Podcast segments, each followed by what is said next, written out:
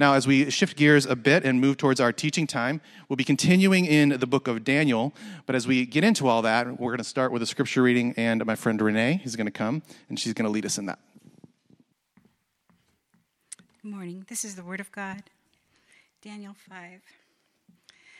King Belshazzar made a great feast for a thousand of his lords and drank wine in front of the thousand.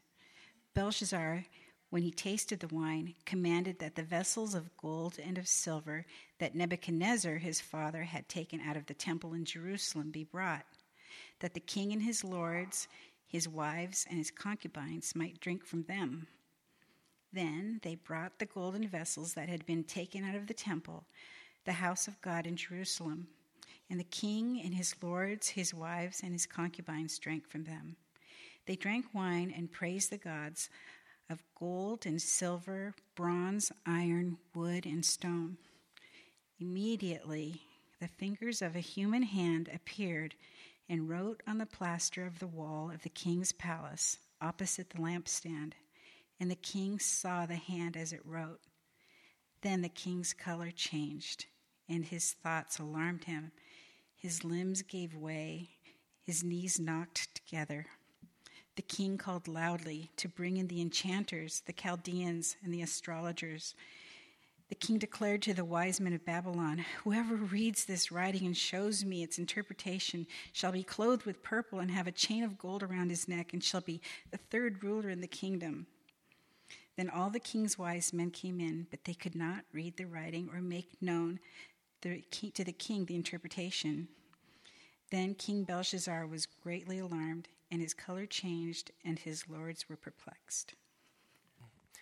Thank you, Renee. Hey, good morning, church family. It's good to see you. If you're new, I'm Aaron. I'm one of the pastors. I really love being with you guys on Sundays, and I'm thankful to get to open the book of Daniel. We're going to be in the book of Daniel for pretty much the whole fall, right up until Advent. I'll tell you more about our Advent series coming up later, but we're going to do a series called The Women of the Advent, looking in Matthew 1. That should be exciting. Um, I only mention that because it's like going to be October and then it'll be Thanksgiving and Christmas. I hope you got your shopping done now. So this year is going quite fast, quite quickly.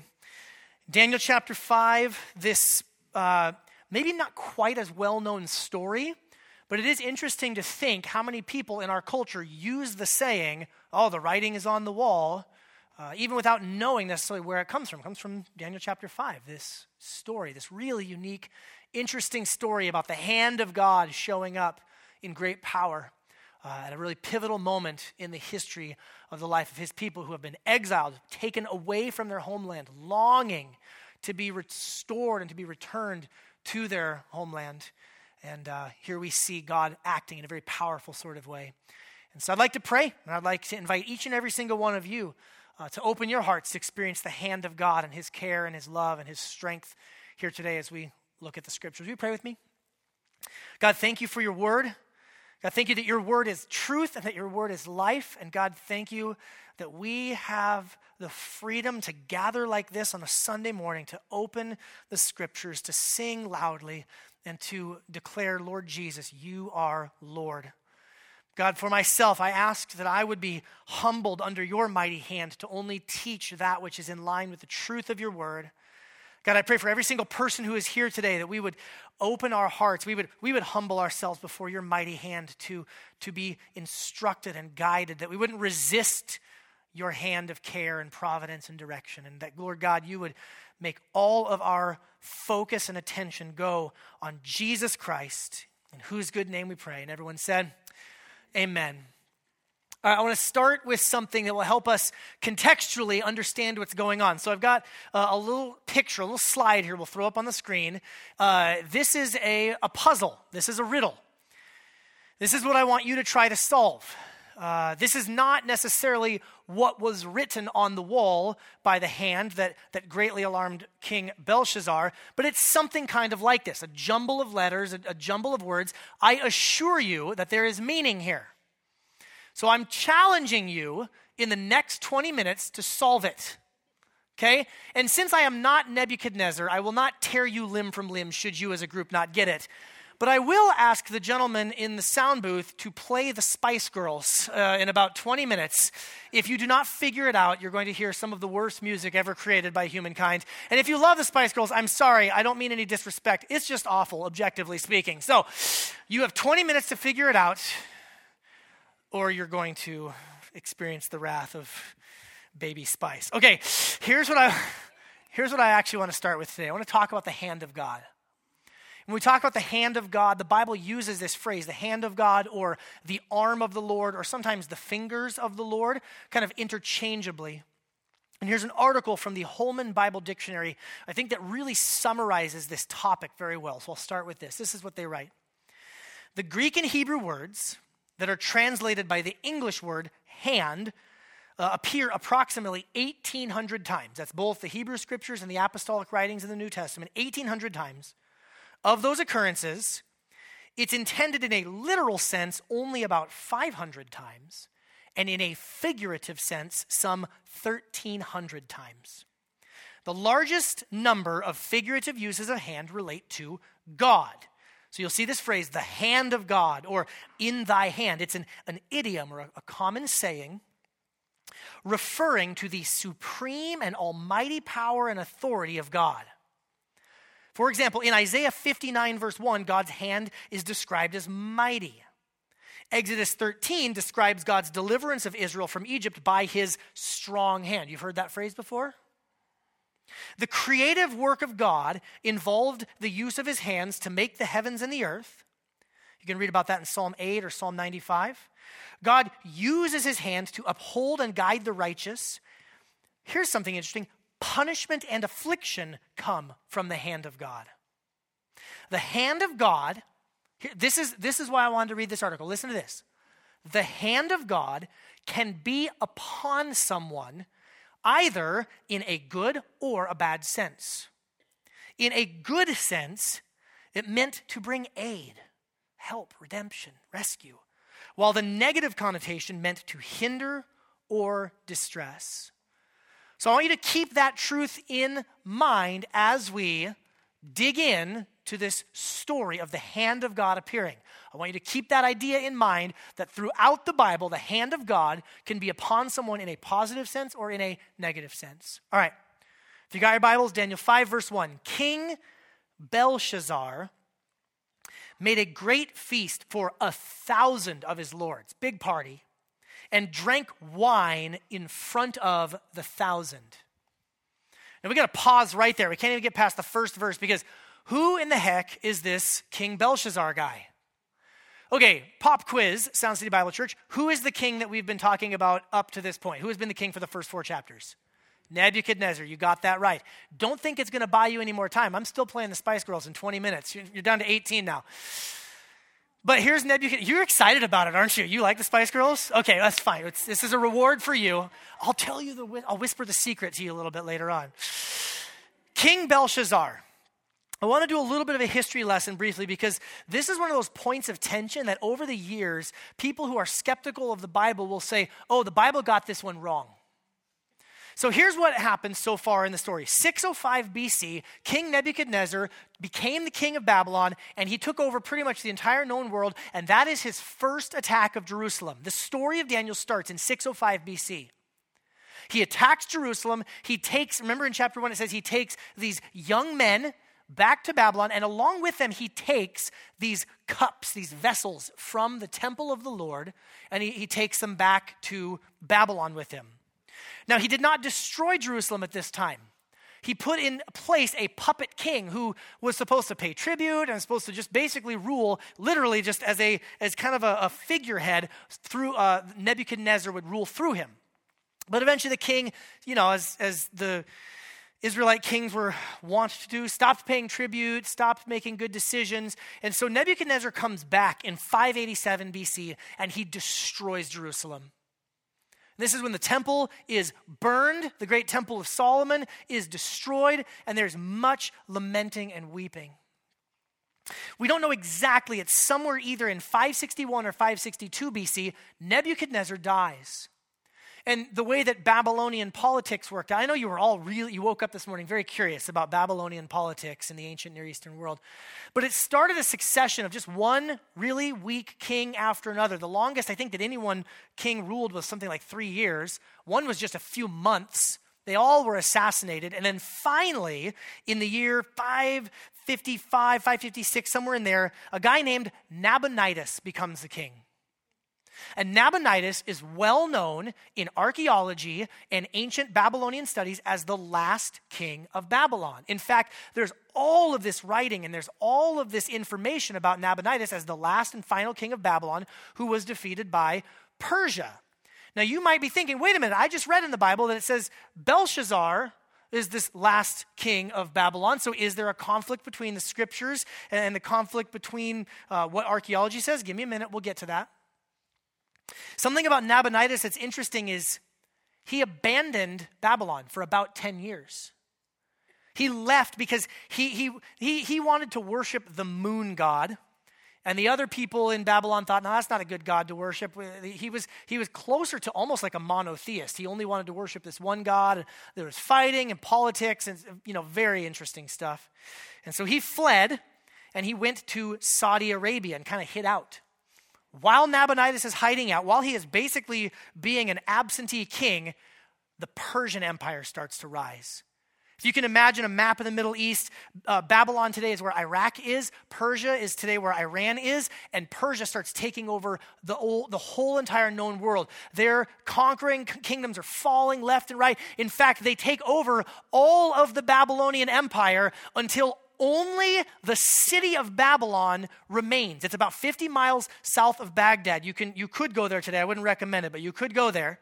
50 miles south of Baghdad, and they're surrounding the city. They've taken over everything else. Just the city of Babylon remains. And we have, with a high degree of accuracy, the date October 12th, 539 BC. Persia storms the city of Babylon, and Babylon the Great is fallen.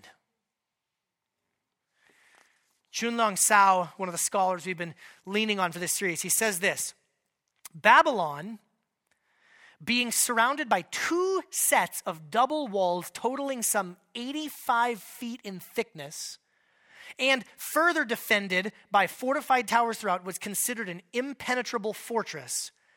This perhaps accounts for the nonchalance in the city, even when the invading force is camped just outside. They said the walls were so thick, ancient historians write that they would do chariot races on the tops of the walls. Another historian wrote that they had somewhere in the neighborhood of eight years worth of food stored up in the city. The Babylonians, like, oh, yeah, sure, the Persian army is just sitting right outside, but we will outlast them. According to the Greek historians Herodotus and Xenophon, the leading citizens of Babylon were happily enjoying themselves at a banquet when the invaders surprised them. This is fascinating to me. According to Xenophon, the Persians dug a trench around the city at night while the Babylonians were partying at night, temporarily diverted the Euphrates River. The Euphrates River flowed through Babylon. So they had food, walls, and fresh water. They were good.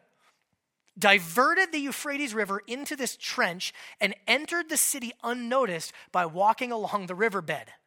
Swiftly, the invaders moved to the palace and killed the drunken guards and eventually also the Babylonian king, whom the Greek legend from Xenophon doesn't name, but simply describes as a reckless and godless youngster. Now, who is this reckless and godless youngster?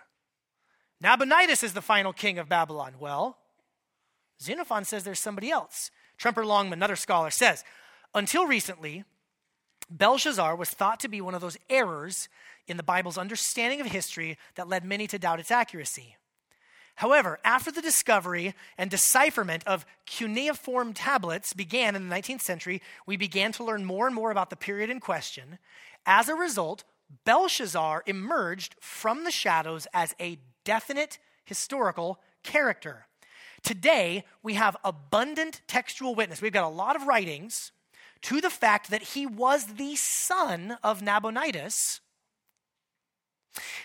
More than that, Belshazzar was co regent and actually in charge of Babylon during his father's 10 year absence from the capital city, thus explaining the reference to him as a king.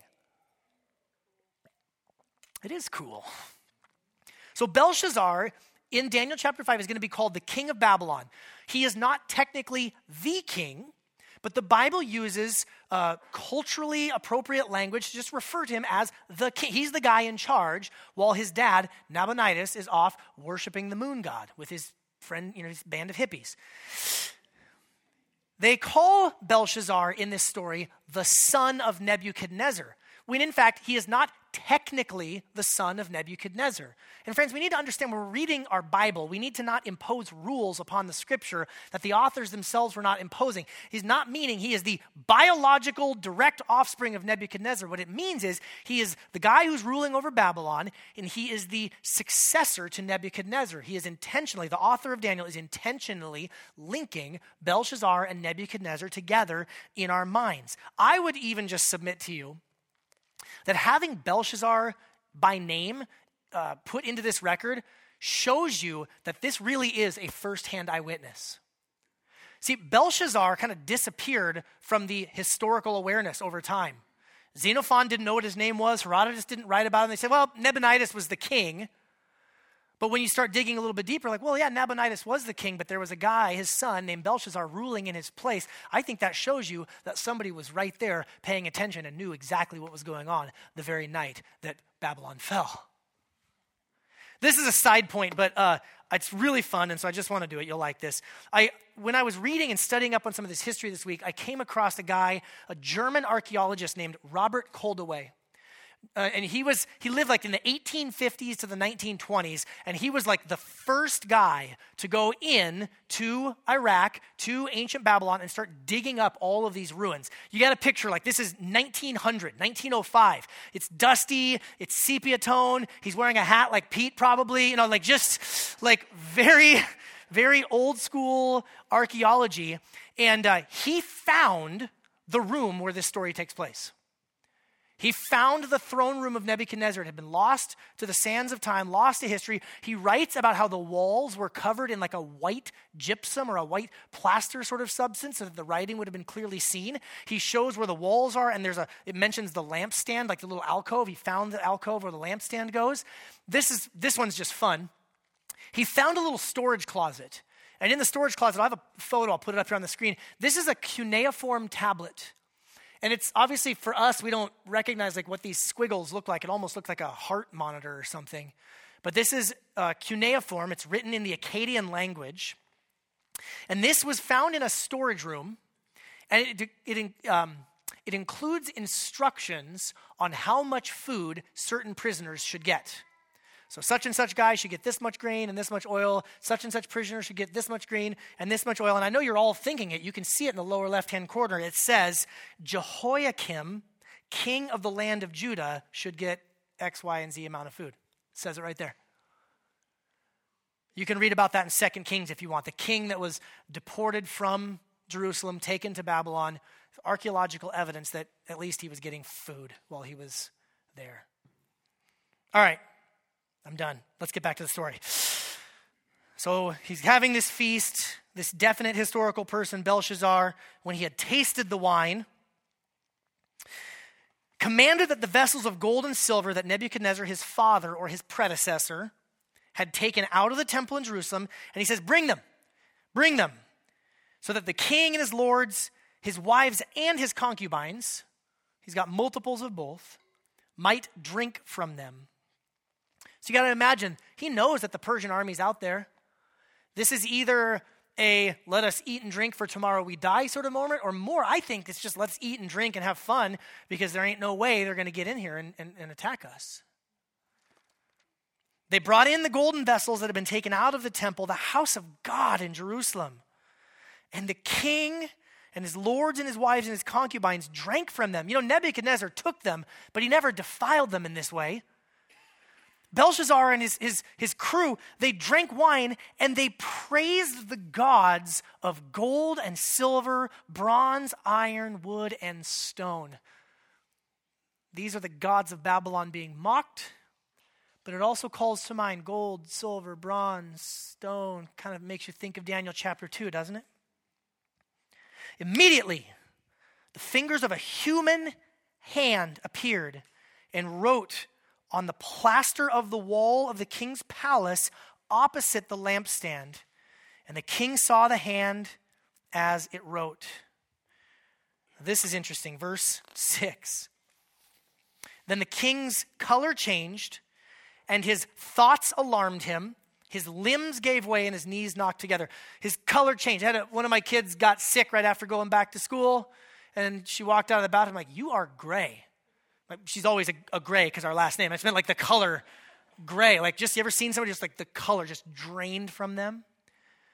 Nebuchadnezzar, or Belshazzar, I'm sorry, the, the color drained out of his face. His thoughts alarmed him. So that goes from his face to his heart, because in the ancient Near Eastern, your thoughts come from your heart.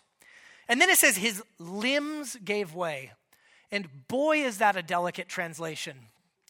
In the Aramaic that this is written is, it says, the knots of his loins were untied. there's a, there's a translation that says exactly what we're all thinking. He soiled himself, his guts gave way. And his knees knocked together. It's his face, his heart, his guts, his knees, his entire self from head to toe is completely undone. Then the king called loudly to the enchanters, the Chaldeans, the astrologers. The king declared to the wise men of Babylon, Whoever reads this writing and shows me its interpretation shall be clothed with purple and have a chain of gold around his neck and be the third ruler in the kingdom. Oh, that's interesting, isn't it?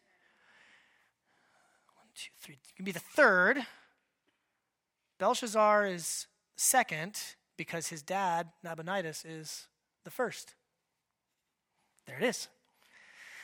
Then all the king's wise men came in, but they could not read the writing or even make known to the king the interpretation. The king Belshazzar was greatly alarmed. His color changed, and now his lords were perplexed. All right, put, the, put my, my riddle back up on the screen. You guys are almost out of time. Okay, uh, let me rearrange a little bit and see if this helps you. I'm, I'm nice. I'm nicer than, than Belshazzar. Can we uh, go to the next one where I line it all out straight, okay? So instead of being in vertical columns, some ancient rabbis wrote it that it would have been written vertically. Others uh, say maybe it kind of went, well, it would have gone from right to left for them. We speak English here, so I'm going from left to right. Anybody? Any guesses? Do you know what this is? If you were at the first service, shh, quiet. Huh? Duck, duck, goose. No, it's not duck, duck, goose. All right. Can you get get the Spice Girls, John? Get it queued up. Here we go. Verse 10. Now here enters the queen the queen, because of the words of the kings and the lords, she heard the uproar, came into the banqueting hall. Okay, pause. Uh, this queen was not there for this drunken party, she was elsewhere. And she's going to speak very authoritatively, like a, like a mom would speak to, to Belshazzar, as well as she's going to recall some forgotten history. So it is highly unlikely that this queen is one of Belshazzar's wives. In fact, many scholars they kind of argue between this may be his mother, Nabonidus' wife, or even possibly his grandmother, Nabonidus' mom, who was herself at one time married to Nebuchadnezzar. So either way, you need to see this more like a queen mother, like, a, like an older, seasoned queen mother coming in. She came in and declared, O king, live forever. Don't let your thoughts alarm you or your color change. There is a man in your kingdom in whom is the spirit of the holy gods. Back in the days of your father, your predecessor, light and understanding and wisdom like the wisdom of the gods were found in him. And King Nebuchadnezzar, your father, your father the king, made him chief of the magicians, enchanters, Chaldeans, and astrologers, because an excellent spirit, knowledge, and understanding to interpret dreams, explain riddles, and solve problems were found in this Daniel whom the king named Belteshazzar, which, by the way, is the same. Belshazzar, Daniel, Belshazzar. We, in the English, they add the little TE to kind of differentiate. It's basically the exact same name. A tale of two Belshazzars.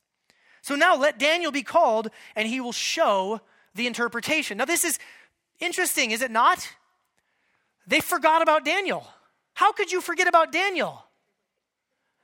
Were you paying attention when I showed you the history of when Nebuchadnezzar attacked Jerusalem and took these young men into captivity, and how many years has gone past to this night when, when Babylon falls?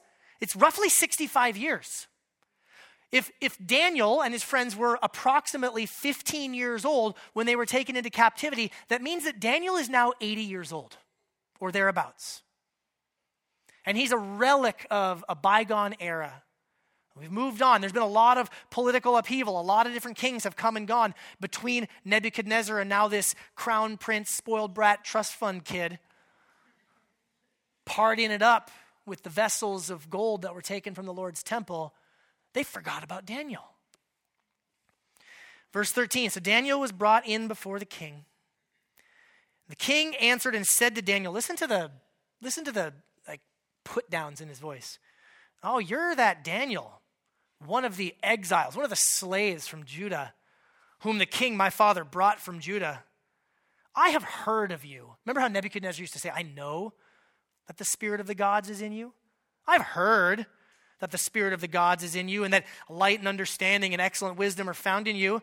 Now, the, the wise men the enchanters have been brought in before me to read this writing and to make known to me its interpretation, but they couldn't show the interpretation of the matter. But, but again, I've heard that you can give interpretations and solve problems. Now, if you can read the writing and make known to me its interpretations, you shall be clothed with purple and have a chain of gold around your neck, and you shall be the third ruler in the kingdom. Daniel answered and said to the king, Keep your gifts for yourself. Give your rewards to someone else. And I, I will read the writing to the king and make known to him the interpretation. But before I do that, I'd like to school you a little bit.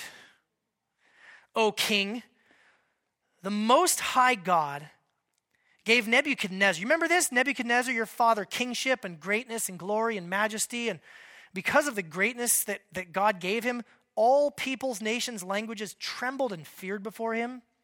If he wanted to kill somebody, he would. If you wanted to keep him alive, he would. If you wanted to elevate someone, if, if you wanted to humble someone, he would do that. But when his heart was lifted up and his spirit was hardened so that he dealt proudly, he was brought down from his kingly throne and his glory was taken from him. And he was driven out away from the children of mankind, and his mind was made like that of a beast, and his dwelling with the wild donkeys. He was fed grass like an ox, and his body was wet with the dew of heaven until he got it through his skull that the Most High God rules over the kingdom of mankind and sets it over whom he will, and you, his son Belshazzar, have not humbled your heart, though you knew all of this. But you've lifted yourself up against the Lord of heaven and the vessels of his house you've brought in before you, and you and your lords and wives and concubines have drunk wine from them, and you have praised these gods of silver and gold, uh, bronze, iron, wood, and stone, who don't see, they don't hear, they don't know. But the God in whose hand is your breath, the God who holds your very breath in his hand, and the one who holds all of your ways, you have not honored him. Well, you get the sense that elderly Daniel does not have any time to mess around. I like this, Daniel. Hey, buddy. I got something for you. A little history. You should have known better. Okay, real quickly, last time, put the slide up there. Okay, I've put some spaces in place to try to help you see. And I'll give you one hint, one clue. These are units of weight. Say it. Yeah? What do you see? What's the first? Kilogram.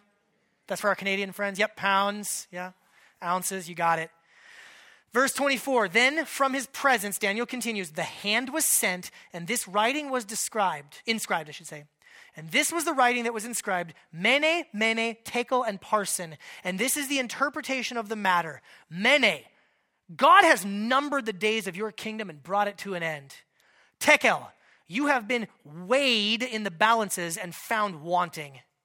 Peres, your kingdom is divided and given to the Medes and the Persians. Wendy Widder, a Bible scholar, says that there's these consonants. It would have only been consonants written on the wall, and they could have been vocalized in a number of different ways. Daniel read the letters according to the simplest possible pattern in Aramaic, forming three nouns a mene or a mina, tekel or a shekel, parsin, which is the plural of peres. Each word likely referred to a standard of weights and measurements. But these three nouns do not present an obvious interpretation. It would be like trying to make sense of a message grams, kilograms, tons in his interpretation, Daniel read the consonants according to another Aramaic pattern, forming passive participles that meant respectively numbered, weighed, divided. It's pretty amazing stuff. You picture that jumbled up bunch of letters. Daniel walks in. He knows not only how to read the words, but what they mean, and he delivers it with full throated confidence before this arrogant king. So Belshazzar gave the command, and Daniel was clothed in purple. A chain of gold was put around his neck, and a proclamation was made about him that he should be the third ruler in the kingdom for like a few more hours. Because that very night, Belshazzar, the Chaldean king, was killed, and Darius the Mede received the kingdom, being about 62 years old. In Genesis chapter 11, Babylon was founded and God scattered them by, by confusing their languages. And here in Daniel chapter 5, Babylon is ended through an act of God confusing their language. He's sovereign over human history, friends. The hand of God appears in this moment. And for Belshazzar, it is the moment of his greatest terror. But for Daniel, it emboldens him.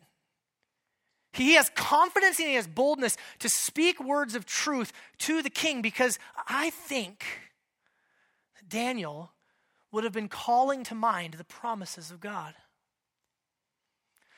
Somewhere around 100 years before this moment, the prophet Isaiah spoke.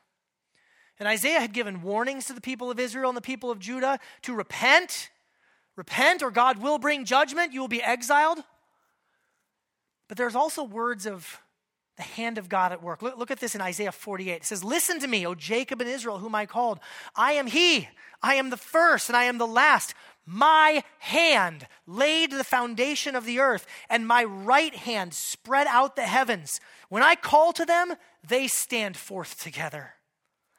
Now you assemble and listen. Who among them has declared these things?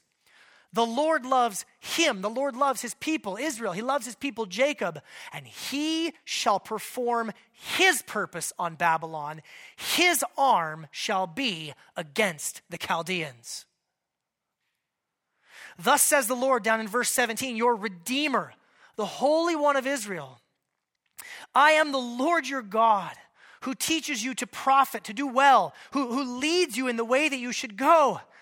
Oh, that you would have paid attention to my commandments then your peace would have been like a river, and your righteousness like the waves of the sea. Your offspring would have been like the sand, and your descendants like its grains. Their name would never be cut off or destroyed from before me. If you'd have been faithful to the covenant, if you had been paying attention to the commandments I had given to you, I would not have exiled you and pulled you out of the land. And yet there is still redemption for God's people. Verse 20 Go out from Babylon. Flee from Chaldea and declare this with a shout of joy. Proclaim it, send it out to the ends of the earth, and say, The Lord has redeemed his servant Jacob. This passage shows us that the same hand of God that brings judgment on the wicked is the hand of God who brings redemption for the humble. Belshazzar sees the hand of God and he is undone from head to toe. He cannot stand before the mighty presence of God because he is filled with pride and filled with self sufficiency. Meanwhile, the same hand of God shows up, and Daniel has hope and has confidence because he knows that our God is a redeeming God. Remember in Daniel chapter 4 when Nebuchadnezzar had, had lost his mind and then he was restored, and he, he said, No one can stop the hand of God. Friends, the hand of God is powerful. And none of us can stand before God and stop his purposes or say, What is it that you think you're doing? And the hand of God does bring judgment. Hebrews chapter 10 says, It is a fearful thing to fall into the hands of the living God. Friends, Babylon was the most powerful empire known in the history of the world. They had larger armies, more wealth, two of the seven ancient wonders of the world in the quickest amount of time. They had conquered the entire known world. No one could have imagined that Babylon would fall. And yet, like a pile of dry brushwood, in a moment, Babylon is gone because the Lord's hand was upon them. That ought to make us have some humility as Americans. I know that we, as a nation, we're a what, you know, 250 ish years old. Nations rise, nations fall. The kingdom of the Lord stands forever.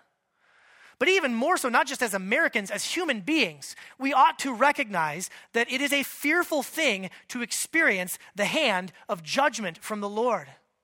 And friends, if your theology doesn't have place for the wrath of God and the judgment of God, then I would submit to you that you're not paying attention to the brokenness of the world.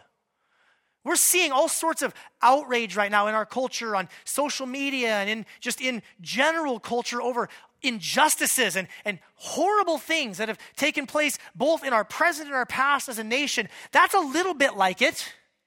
For those of you who've been a parent, have you ever witnessed your kid getting picked on and bullied? Has anyone ever come and graffitied your house? Are you not angry at seeing someone harm someone that you love? Do you not think that God is angry about the humanity that He created in His image and likeness treating each other so horrifically? With racism and, and slavery and warfare and the, the good planet and the creation that He made being ravaged. God is not pleased by human wickedness. And those who walk in pride, He is able to humble. And yet at the same time,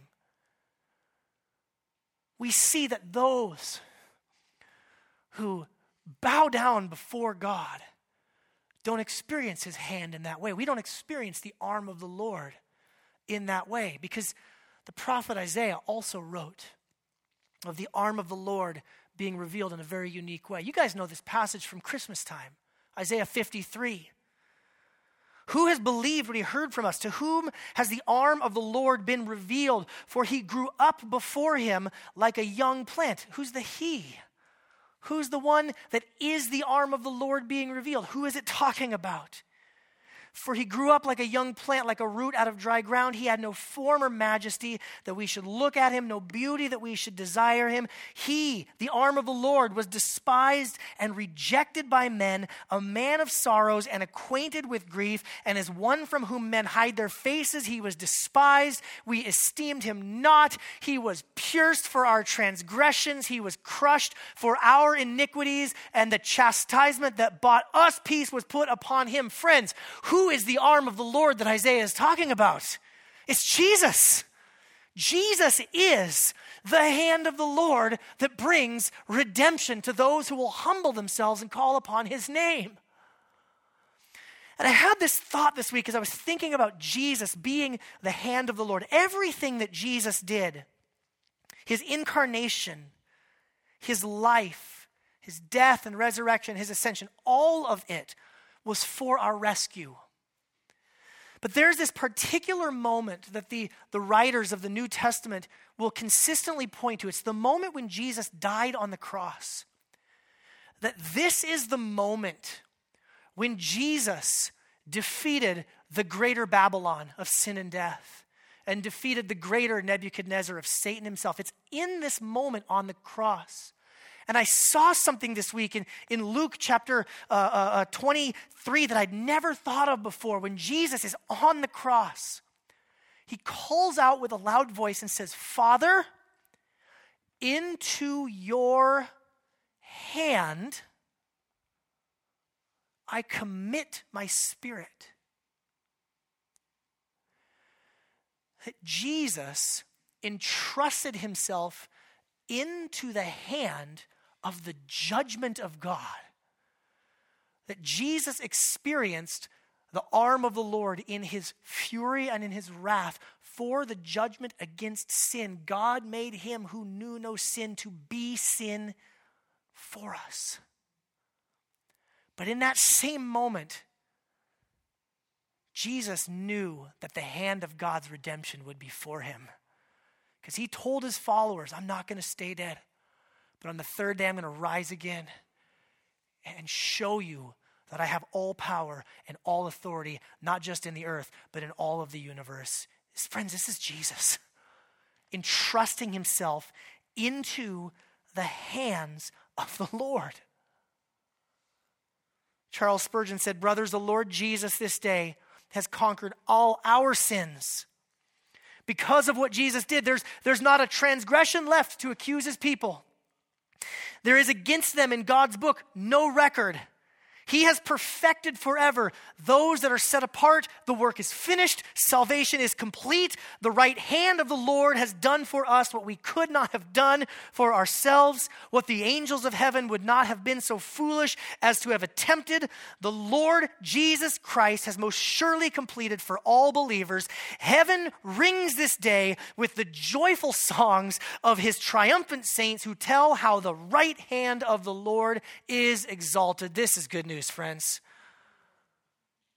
Because Jesus experienced the hand of the Lord's judgment, we who trust in him now get to experience only the hand of God's redemption and grace. John chapter 10, Jesus said, My sheep know my voice. I know them. They follow me. I give them eternal life, he says, and they'll never perish. And then what is it that he says? No one will ever snatch them out of my hand. I took my youngest daughter uh, to the opening weekend at Husky Stadium. Somebody gave me some tickets, and so I took her, and she loves sports and competition. For a, for a, a, a six year old little girl, she can tackle pretty hard. And she t- I took her to the stadium, and I and we were excited and we got some snacks and it's her first time going to a big football game and, and, and as we're going through the crowd well first she made me carry her for like the three miles we had to walk from the parking lot but, but we got into the stadium and she wanted to walk and she was really excited and, and we're going through the crowds and we're kind of weaving through the people and, and i just kind of had my hand on her shoulder or my hand in her hand or times my hand on her head and, and at times you should hear like a fireworks because we got there a little bit late and the huskies started scoring early and, and uh, they sheared fireworks she got kind of scared she looked up and she could see that I was there with her. And then there were other times where she got a little bit distracted and she starts to kind of wander. And I do one of those dad moves, you know, you just kind of grab them and you pull them back. And, you know, if I just did that to some random stranger, hey, get your hands off me, right? We feel it differently. But because she's my daughter, and because she knows that I love her, she could experience that little bit of that grab, that little bit of a discipline differently. It's, it's like Jesus saying, You're trying to wander and you're trying to jump around and you're trying to get yourself lost, but you yourself can't even snatch yourself out of my hand. How good is it to know that Jesus has you in his grip of grace? Another verse that occurred to me this week that, that, that I that just occurred to me in a whole new way. Revelation chapter 1. John, one of Jesus' best friends during his earthly life and ministry, John has this, this vision, this revelation, the book of Revelation. And he sees Jesus not in humility, but in exaltation. His eyes are like a flame of fire, and his, his feet are like burnished bronze. And John is freaked out and says, I fell at his feet as though dead. But he laid his right hand on me and said, Hey, don't be scared. Yeah, I, was dead, but I'm alive forevermore. And I hold the keys of death and Hades. Last night, a group of us gathered in the backyard of one of our church members, a woman who's been battling cancer for this year. A group of us gathered and we lit candles and we read scriptures and we sang songs and we prayed. And we just gave testimony to the hope that our sister Lori has had in Jesus. About an hour after we all packed up, I got a text from someone that she passed away and she's with our Savior face to face. the greatest fear that any human being can have is death. What's going to happen with my death? And here we see, because of Jesus, he puts his hand of love and says, Don't be afraid. I've been through death. And I came out victorious on the other side. And I give eternal life, and I've got the keys to death and to Hades itself. So you trust in me, it's going to be okay.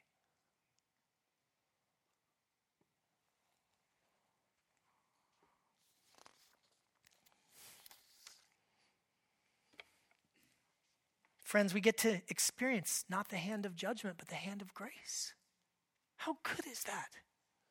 How, how unbelievable is it that we who have been ourselves so wicked, I don't know about you, me, I've been wicked. I've been wicked. I've been every bit as arrogant as Belshazzar. I'm every bit as deserving of the hand of the judgment of the Lord, and yet He reached out to me in grace. And I get to be lifted up and to be held securely, and I get to be comforted and reassured.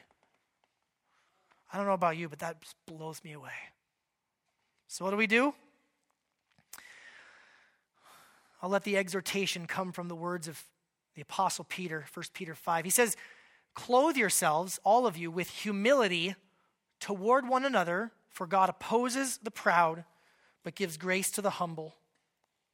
Humble yourselves, therefore, under the mighty hand of God, so that at the proper time he might exalt you, casting all your anxieties on him because he cares for you.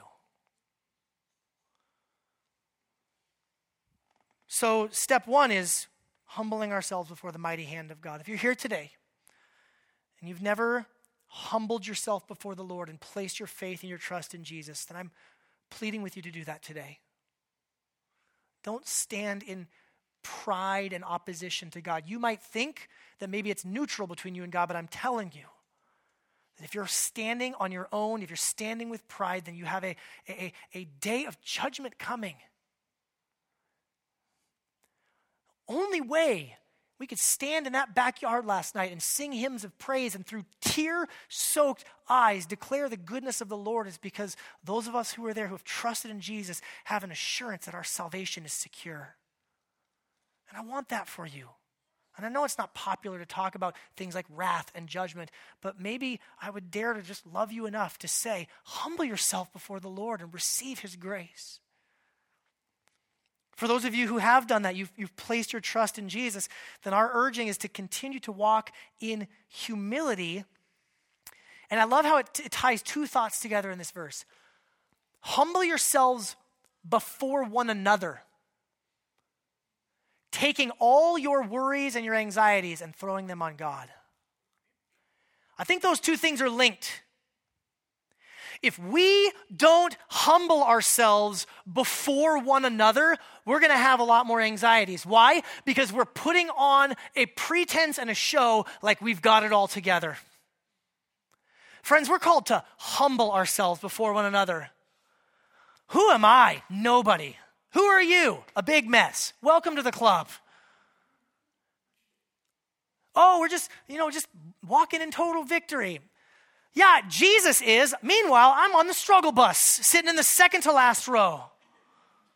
Humble yourselves before one another. Friends, I cannot tell you how thankful I am to be here this morning after witnessing an event last night where it was a bunch of people who were just okay showing their vulnerabilities and their weaknesses.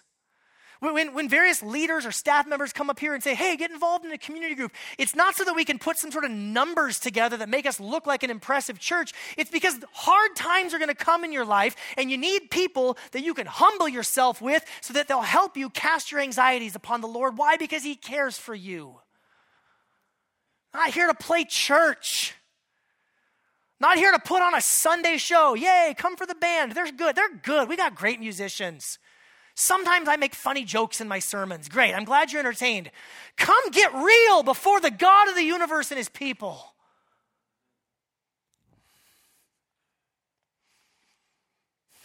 I can't, I can't even believe we get to experience the hand of God's care in that way. He loves us, He cares for us. God, I ask right now that you would help us to be humbled before you. God, I want to pray right now for anyone who is here who is a Christian, who feels afraid of your hand of judgment. God, I pray that you would break that lie in their heart and in their mind right now.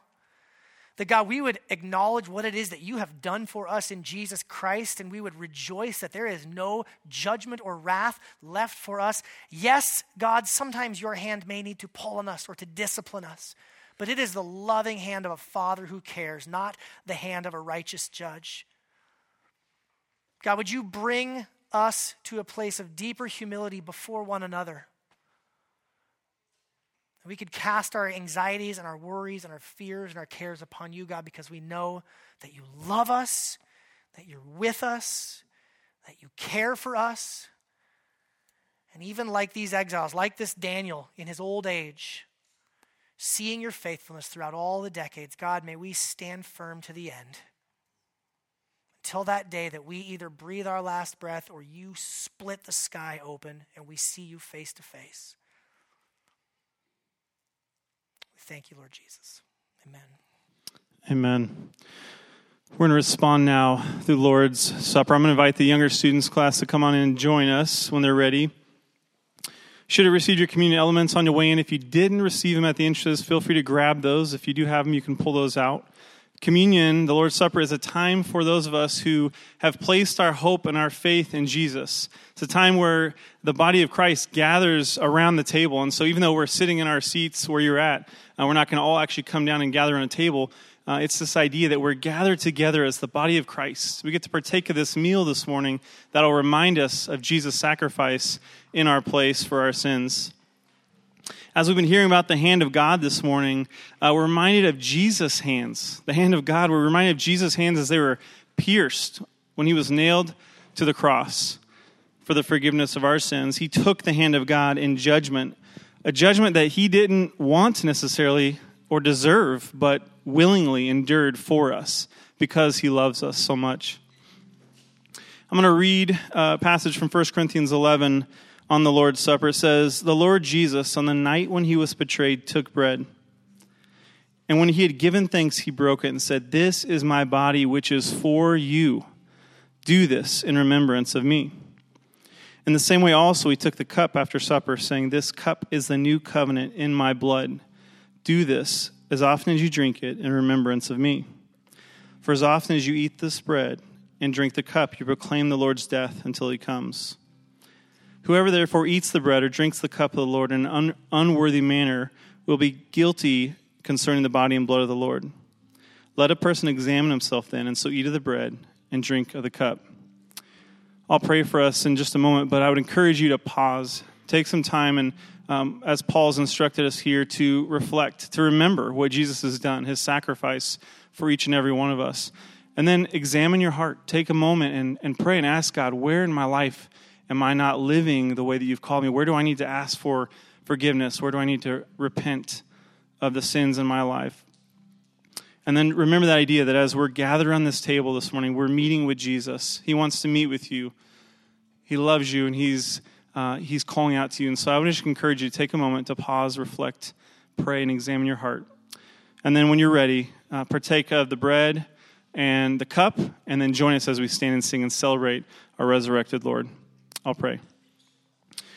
Jesus, thank you for uh, taking the hand of God, the judgment of God, uh, to cover our sin, to um, sacrifice yourself so that we may have hope and forgiveness and eternal life. And um, God, I pray that as we come to the table this morning, as we reflect on your promises, I pray that we would feel your presence, that we would feel your love, the hand of your comfort, your love, your care for each one of us.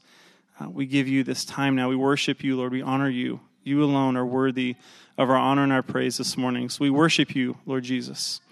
Pray these things in your name. Amen.